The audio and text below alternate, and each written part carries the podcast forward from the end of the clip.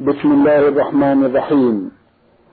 الحمد لله رب العالمين والصلاة والسلام على نبينا وسيدنا محمد وعلى آله وصحبه وسلم. مستمعي الكرام السلام عليكم ورحمة الله وبركاته. وأسعد الله أوقاتكم بكل خير. هذه حلقة جديدة مع رسائلكم في برنامج نور على الدرب. رسائلكم في هذه الحلقة نعرضها على سماحة الشيخ عبد العزيز ابن عبد الله بن باز الرئيس العام لإدارات البحوث العلمية والإفتاء والدعوة والإرشاد. مع مطلع هذه الحلقة نرحب بسماحة الشيخ ونشكر له تفضله بإجابة السادة المستمعين فأهلا وسهلا بالشيخ عبد العزيز. حياكم الله وبارك حياكم الله. نعود مع مطلع هذه الحلقة إلى رسالة إحدى الأخوات المستمعات تقول في نهايتها أختكم في الله نالة العسيري من الطائف أختنا نالة عرضنا بعض أسئلة لها في حلقة مضت في هذه الحلقة لا زال لها جمع من الأسئلة. تسأل في أحدها وتقول ما حكم النظر إلى الرجال ونظر الرجال إلى النساء؟ حيث ورد في تفسير ابن كثير أنه يجوز النظر بغير شهوة كما ثبت في الصحيح أن الرسول صلى الله عليه وسلم جعل ينظر إلى الحبشة وهم يلعبون بحرابهم يوم العيد في المسجد وعائشة أم المؤمنين وراءه تنظر إليهم وهو يسترها حتى تعبت ثم رجعت وقد سمعت أن ذلك محرم. أرشدونا إلى الصحيح. جزاكم الله خيرا. بسم الله الرحمن الرحيم. الحمد لله وصلى الله وسلم على رسول الله وعلى آله وأصحابه من اهتدى بهداه. أما بعد فقد أمر الله جل وعلا عباده المؤمنين بغض الأبصار وأمر أيضا المؤمنات بغض البصر. قال جل وعلا قل للمؤمنين يغضوا من أبصارهم ويحفظوا فروجهم ذلك أزكى لهم إن الله خبير بما يصنعون. وقل للمؤمنات يغضون من أبصارهن ويحفظن فروجهن فغض البصر مطلوب. وإذا رأت وإذا رأت المرأة الرجال من غير شهوة فلا حرج في ذلك. كما تنظر إليه في الأسواق وفي المساجد لا حرج في ذلك. لكن كونها تغض البصر احتياطا حتى لا تقع الشهوة حتى لا تقع الفتنة هذا مطلوب عند الحاجة إليه.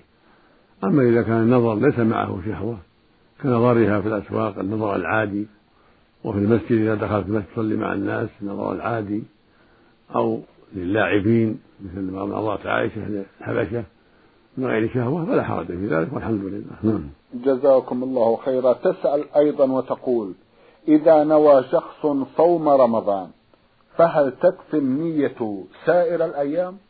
كل يوم له نية. يعني كل يوم له كل يوم عبادة. كل يوم عبادة مستقلة. فلا بد من النية لكل يوم من رمضان. وهكذا أيام القضاء. هكذا أيام النذر. كل يوم له نية. لأن عبادة مستقلة. نعم هذا هو الصواب. جزاكم الله خيرا. ما حكم الحلف بالأمانة والذمة؟ كقول الناس أمانة عليك أخبرني بهذا الشيء أو في ذمتك. جزاكم الله خيرا. الحلف بالأمانة أو بالذمة لا يجوز ولا بغيرهما من المخلوقات. يقول النبي صلى الله عليه وسلم من كان حالفا فليحلف بالله أو وقال عليه الصلاة والسلام من حلف بشيء من الله فقد أشرك. رواه الإمام أحمد في إسناد صحيح من حديث عمر رضي الله عنه. وفي الصحيحين عن النبي عليه الصلاة والسلام أنه قال لا تحلفوا بآبائكم من كان حالفا فليحلف بالله وليصمت وقال أيضا عليه الصلاة والسلام لا تحلفوا بآبائكم ولا بأمهاتكم ولا بالأنداد ولا تحلفوا بالله إلا وأنتم صادقون. وقال أيضا عليه الصلاة والسلام من حلف بالأمانة فليس منا. فلا يجوز للمسلم ولا لمسلمة الحلف بغير الله. فلا يقول بالأمانة ما فعلت كذا ولا بذمتي ما فعلت كذا ولا بحياتك ما فعلت كذا أو حياتك ما فعلت كذا أو شرفك أو بالنبي أو بالكعبة كل هذا لا يجوز. كله من الشرك. لكن قال في ذمتي هذا ما يسمى يمين. في ذمتي ما يسمى يمين. أو أنا أعطيك هذا هذا الشيء وأنا مؤتمن عليه ما يحلف بالأمان يقول لك في هذا ذمتي لك في هذا أمانتي إني لا أخونك. هذا ما يسمى يمين. أما إذا قال بأمانتي أو برأس فلان أو بذمتي أو والأمانة فهذا كله لا يجوز. لأن الحلف يكون بالباء أو بالواو بالتاء. كالله والله بالله فهكذا إذا قال بالأمانة والأمانة والكعبة بالكعبة وحياة فلان شرف فلان حياة أبيك ونحو هذا. كل هذا يسمى حلف غير الله. لا يجوز. نعم. جزاكم الله خيرا. تسأل أختنا وتقول ما صحة الأحاديث التالية؟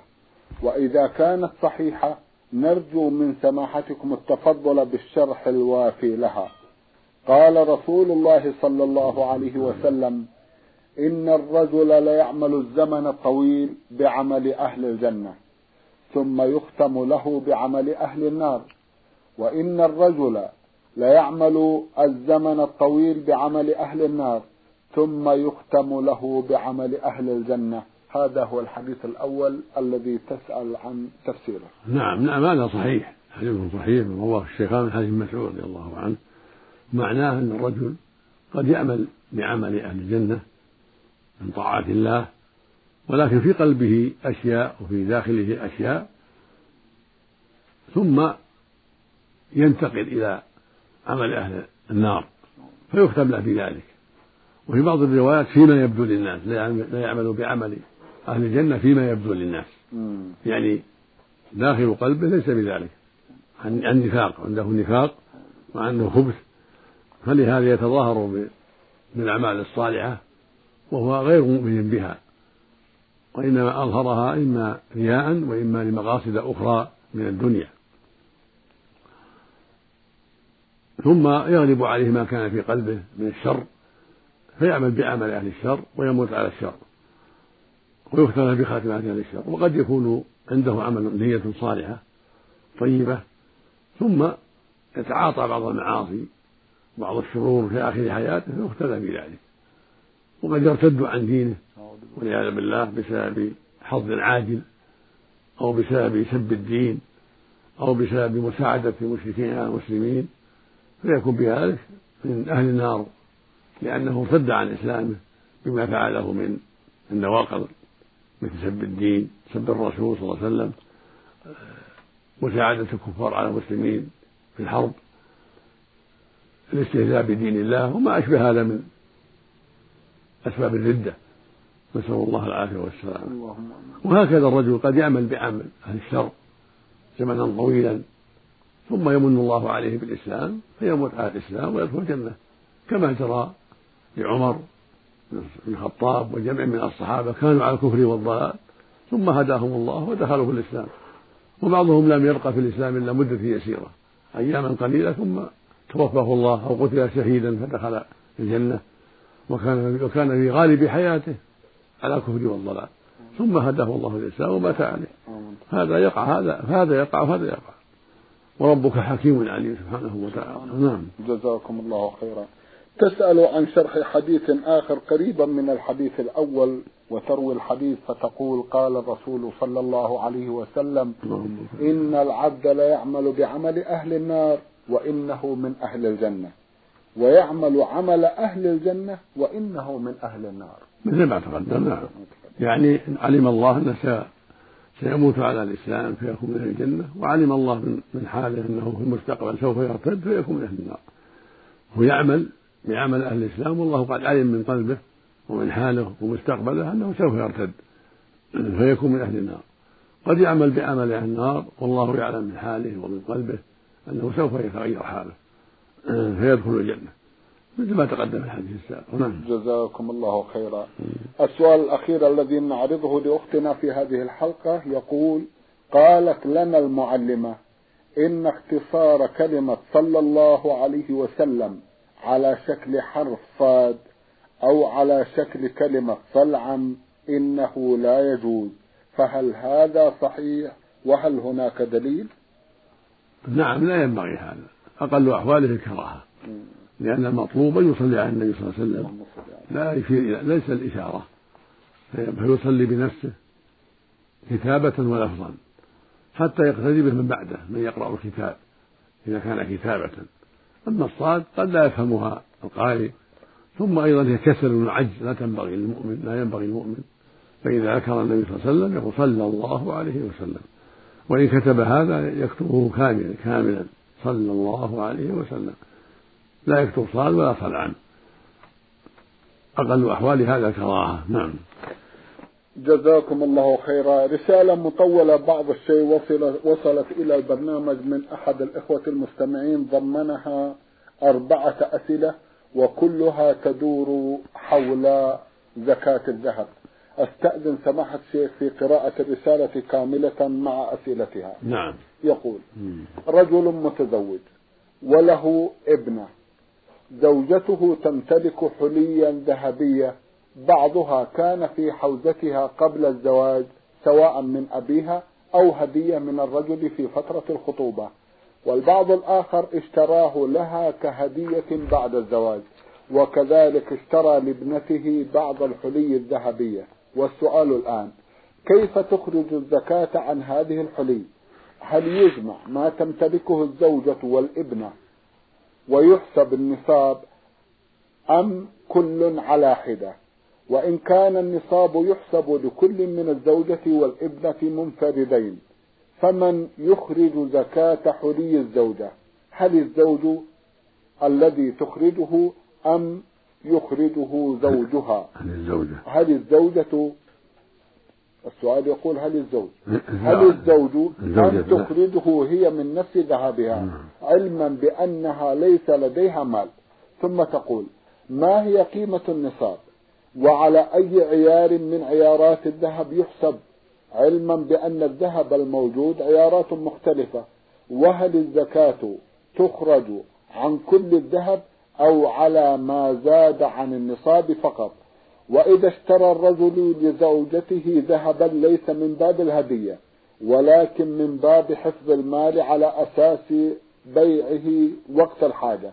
فهل يضم إلى مالها أو يبقى مع ماله؟ وإذا كان من ماله فهل تجمع قيمته على أمواله النقدية عند حساب النصاب وإذا كان لهذا الرجل أولاد ذكور فهل يعد شراؤه ذهبا لابنته دونهم ظلما لهم؟ وهل يلزمه شراء مقابل مساو لهم؟ أفيدونا؟ أفادكم الله. أما الأول نعم. فإن الزكاة تكون على ذهب الزوجة وحدها وعلى ذهب البنت وحدها إذا بلغ النصاب. كل عليه زكاته فالزوجة عليها زكاة ذهبها ولا فرق بين كونه عيار ثمانية عشر أو عيار عيار واحد وعشرين أو عيار أكثر من ذلك. كله يزكى على حسب ما يسوى في السوق قيمته في السوق. فعليها أن تزكي ذهبها إذا بلغ النصاب وعلى البنت زكاة ذهبها إذا بلغ النصاب. والنصاب عشرون مثقالا ومقداره بالجنيه السعودي أحد عشر جنيها ونصف. أحد عشر جنيه وثلاث تسبع جنيه يعني نصف لأن الكسر يسير. نعم. أحد عشر جنيه ونصف هذا هو النصاب. وهو عشرون مثقالا. وهو إحدى وتسعون غرام وكسور يعني اثنان وتسعون على سبيل الاحتياط. اثنان وتسعون غراما. فإذا بلغ الذهب الذي عند المرأة هذا المقدار 11 جنيه ونصف 92 غرام فعليها أن تزكيه من مالها. فإن كان ما عندها مال تبيع منها الذهب وتزكي. أو تقترض أو يزكي عنها زوجها إذا سمح إذا هداه الله وزكى عنها بإذنها فلا بأس. أو أبوها أو أخوها بإذنها فلا بأس. وإلا فتبقى الزكاة دينا في ذمتها حتى تخرجها ببيع شيء من مالها حتى تزكي. أما إن كان الذهب أقل من النصاب أقل من 11 جنيه ونصف فلا زكاة عليها. وهكذا البنت. يوزن فإذا بلغ النصاب 11 ونصف تزكى وزكاتها عليه زكاتها عليها من مالها. نعم. تبيع من هذا الذهب وتزكيه إلا إذا زكى عنها زوجها أو أخوها أو غيرهما فلا بأس. وليس للأب أن يخص البنات بذهب وعطايا دون البنين. بل إذا أعطى البنات شيء يعطي البنين. ولا يخصهم بشيء. لأن الرسول عليه السلام قال اتقوا الله وعدلوا بين أولادكم. وإنما يلزمه النفقة. ينفق على البنت ما دامت في في حسابه وما دامت عنده ليس عندها مال ينفق عليها. فإذا أغناها الله ما بقي عليه نفقة وهكذا الولد ينفق عليه ما دام فقيرا فإذا أغناه الله فليس له نفقة. والنفقة تختلف. نفقة الصغيرة غير نفقة الكبيرة. نعم. نفقة الصغير غير نفقة الكبير. والنفقة واجبة عليه على الأب. ما دام الأولاد فقراء. فإذا غناهم الله غنى الله البنت بالزوج أو بمال آخر فلا نفقة لها عليه. وهكذا الولد إذا غناه الله بوظيفة أو بتجارة فلا نفقة له على على والده. والذهب كما تقدم يزكى مطلقا على أي عيار عيار كان. من الذهب الردي والطيب. نعم. ينظر في السوق ماذا يساوي ويخرج زكاته في الألف خمسة وعشرون. وإذا كان الذهب يبلغ أربع أربعين مثلا جنيه زكاته واحد جنيه ربع العشر. فإذا كان أقل أو أكثر فلا مانع من إخراجه بالنقود الورقية. طيب. فهو لزم يخرج من الذهب لو أخرج القيمة من النقود الورقية فلا بأس بذلك ولا حرج في ذلك. نعم. جزاكم الله خيرا. رسالة أخرى حول نفس الموضوع تقريبا سماحة الشيخ. نعم. تقول مرسلتها أنا مصرية مقيم في إحدى القرى بالمملكة مع زوجي الذي يعمل مدرسا ولي قدر من الحلي الذهبية. ومنذ شرائها وأنا أعلم أن الحلي ليس فيها زكاة. وقد سمعت في برنامجكم من أحد العلماء الأفاضل أن الحلي لا زكاة فيها. وفي حلقة أخرى سمعت أن الحلي فيها زكاة فأحضرت كتاب تلخيص الجبير؟ الحبير الحبير. كتبت هي الجبير. الحبير. تلخيص الحبير. الحافظ نعم. وقد وجدت في صفحة واحدة حديث أو في صفحة واحد حديث روي أنه صلى الله عليه وسلم قال لا زكاة في الحلي. ثم روى حديثا آخر عن أسماء بنت يزيد قالت دخلت أنا وخالتي على النبي صلى الله عليه وسلم وعلينا أساور من ذهب. فقال لنا أتعطيان زكاته فقلنا لا. قال أما تخافان أن يسوركم الله بسوار من نار؟ أديا زكاته أرجو أن تفيدوني مأجورين لأني قلقة جدا بالنسبة لهذا الموضوع. جزاكم الله خيرا. نعم اختلف العلماء في زكاة الحلي. فبعض أهل العلم رحمهم الله قالوا إنه, إنه لا زكاة فيها لأنها تستعمل فأشبهت الإبل التي تستعمل والبقر تستعمل فلا زكاة فيها. واحتجوا بحديث ليس في الحلي زكاة. وقالوا إن هذا يؤيد الأصل وهو أن المستعمل ليس محل زكاة. وبما روى روي عن جماعة من الصحابة من عائشة وأسماء وجماعة أنهم قالوا لا زكاة في الحلي. وقال آخر من العلم إن في الحلي الزكاة إذا بلغت النصاب. واحتجوا بحديث أسماء بنت يزيد وما جاء في معناه وأن الرسول أمرها بالزكاة. وهكذا حديث أم سلمة. قال لها النبي صلى الله عليه وسلم لما سألت عن الحلي قال ما بلغ يزكى فزكي فليس بكنز وجاء في حديث عن عائشة رضي الله عنها فيدل على ذلك أيضا.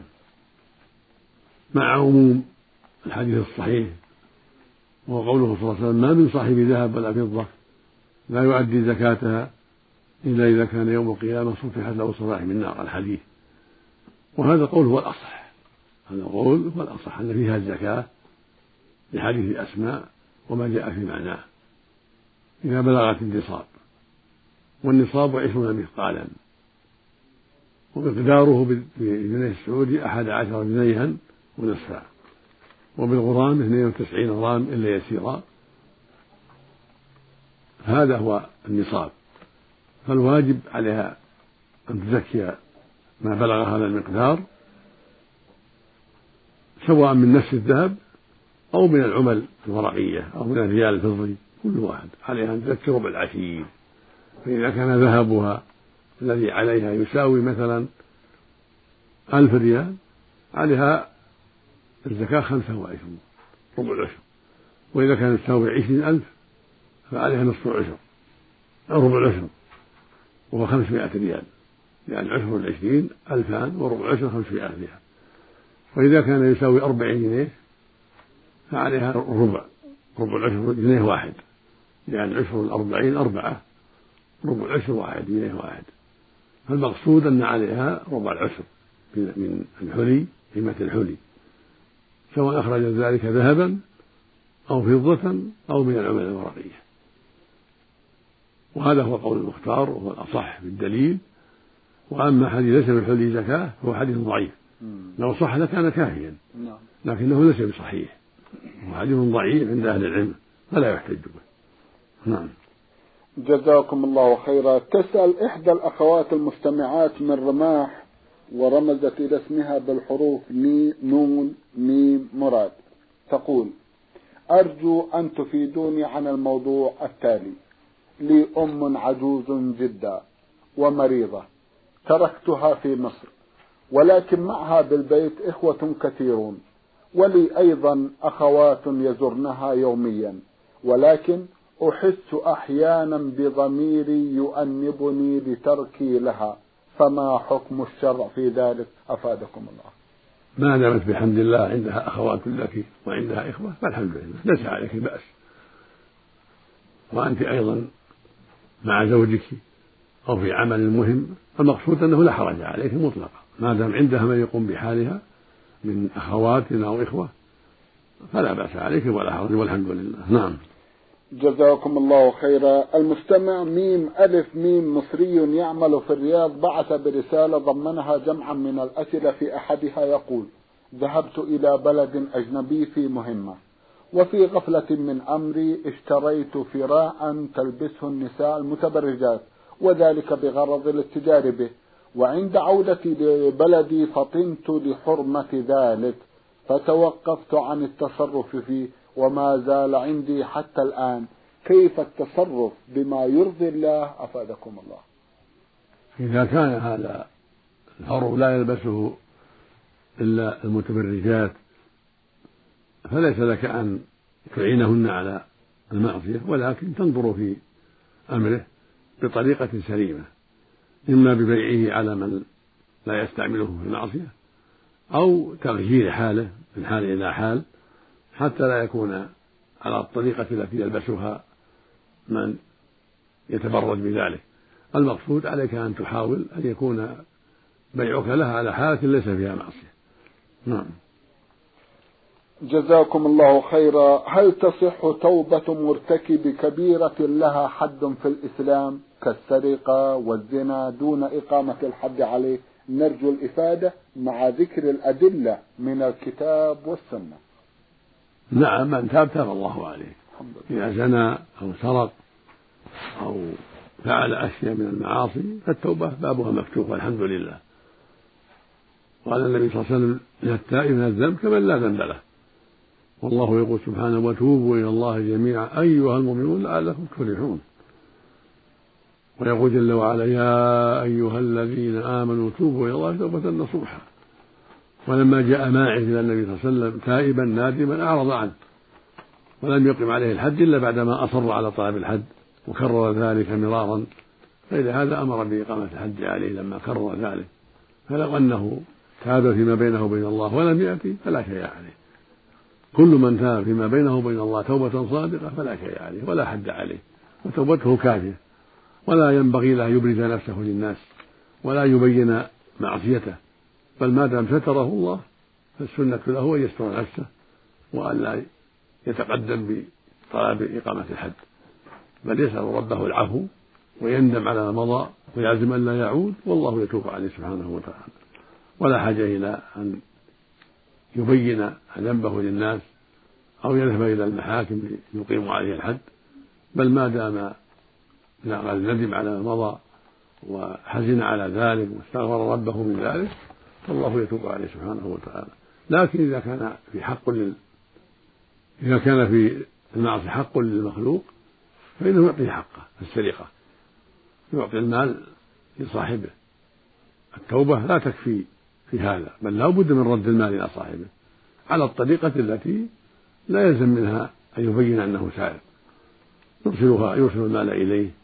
مع بعض أصحابه يقول هذا أرسله إليك بعض إخوانك يقول إنه عنده. لك هذا مال أخذه منك بعض الناس وطلب مني إيصاله إليك ولا يبين حاله. والحمد لله. المقصود إيصاله إلى صاحبه. ويكفي جزاكم الله خيرا. يقول في آخر سؤال له لي أخ يعمل في مجال الدعاية لشركة أدوية. ويتسلم بعض الأدوية لتوزيعها كعينات فهل يحل له إعطاء ذويه منها أم يحرم ذلك؟ ليس له أن يعطي ذويه إلا بإذن من الشركة. إذا سمح أن يعطي أحدا يعطي. فليس له يعطي أحدا لا لا قراباته ولا غيرهم إلا بإذن الشركة. إذا كان إنما مهمته يريه الزبون يريه يطلعهم عليه حتى يعرفوا الدواء. لكن ليس له أن يعطي أحدا من الناس إلا بإذن الشركة جزاكم الله خيرا. رسالة وصلت إلى البرنامج من مكة المكرمة وباعثتها إحدى الأخوات من هناك سمت نفسها أم عبد الله من مكة. أختنا أم عبد الله تقول في أحد أسئلتها امرأة تسأل عن حكم ركوبها مع السائق الأجنبي منفردة لقضاء أغراض أسرتها فزوجها كبير في السن وأبناؤها مشغولون بالدراسة أو بحياتهم الخاصة وهي تذهب معه داخل المدينة وقد تخرج معه لضاحية قريبة من المدينة حوالي عشرة كيلو متر لمتابعة شؤون دار تعمرها هناك. وضحوا لها الحكم جزاكم الله خيرا. لا يجوز للمرأة أن تخرج مع السائق لا في داخل البلد ولا في ضاحية البلد لأن هذا خلوة والخلوة محرمة. والرسول صلى الله عليه وسلم يقول لا يخلون رجل بامرأة فإن الشيطان ثالثهما ويقول صلى الله عليه وسلم لا يخلون رجل بامرأة إلا ومعها ذو محرم فلا يجوز لها أن تذهب مع السائق لأن هذا في خطر عظيم. وربما خانها السائق وربما فعل منكرا. فالمقصود أنه لا يجوز ولو كان السائق من خير الناس ومن أصلح الناس فإنه لا يجوز لها أن تذهب معه وحدها بل لابد يكون معها ثالث إما زوجة السائق أو أمه أو أمها هي أو أختها أو أحد أو إحدى جاراتها أو أحد جيرانها لابد يكون معهم ثالث لأن في هذه الحالة لا يكون الشيطان ثالثهما. إذا كان معهم ثالث ما كان الشيطان ثالثهما. الرسول صلى الله عليه وسلم قال فإن الشيطان يقول لا يخلون رجلا فإن الشيطان ثالثهما. يعني يزين لهما الفاحشة. فالواجب الحذر. وأن لا تخرج أبدا إلا ومعها ثالث أو ثالث ورابع. ولو تعطلت حاجتها. لا تخرج مع السائق أبدا. لا لمدرسة ولا للمحكمة ولا للسوق ولا لغير ذلك. كل هذا منكر وفيه خطر عظيم. نسأل الله للجميع الهداية والسلامة. اللهم أمين. جزاكم الله خيرا. سماحة الشيخ في ختام هذا اللقاء أتوجه لكم بالشكر الجزيل بعد شكر الله سبحانه وتعالى على تفضلكم بإجابة السادة المستمعين. وآمل أن يتجدد اللقاء وأنتم على خير. نرجو ذلك. مستمعي الكرام كان لقاؤنا في هذه الحلقة مع سماحة الشيخ عبد العزيز ابن عبد الله بن باز. الرئيس العام لإدارات البحوث العلمية والإفتاء والدعوة والإرشاد. شكرا لمتابعتكم وإلى الملتقى وسلام الله عليكم ورحمته وبركاته.